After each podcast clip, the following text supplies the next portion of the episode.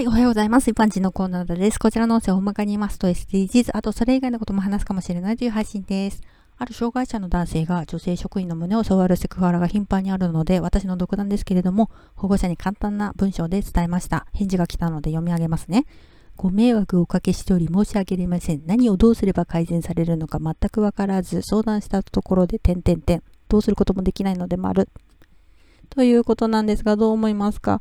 私としては、もうこれ以上言っても無駄なんだなと思いました。まあ、それはずっと長年そういうことを日常的にやってきて、今更っていうのはあると思いますけど、医者に相談してます、してないでしょ。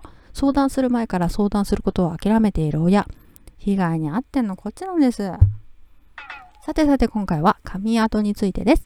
ある障害者の女性がいつもスマートフォンを自分で操作して Bluetooth イヤホンで音楽を聴いてるんですが、イヤホンの充電が切れていて、スマホから大音量で音楽が流れたんですね。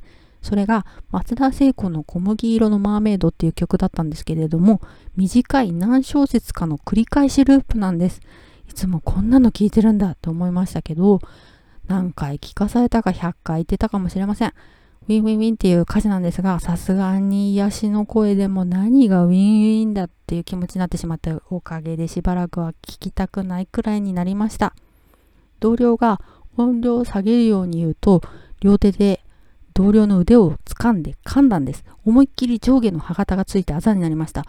そのあざを見た保護者は、謝罪の言葉を口にしながらも、もう少しこういうふうに言ってもらえたら噛まなかったかもしれないとこちらの声かけに問題があったかのようなことを言うんですよ。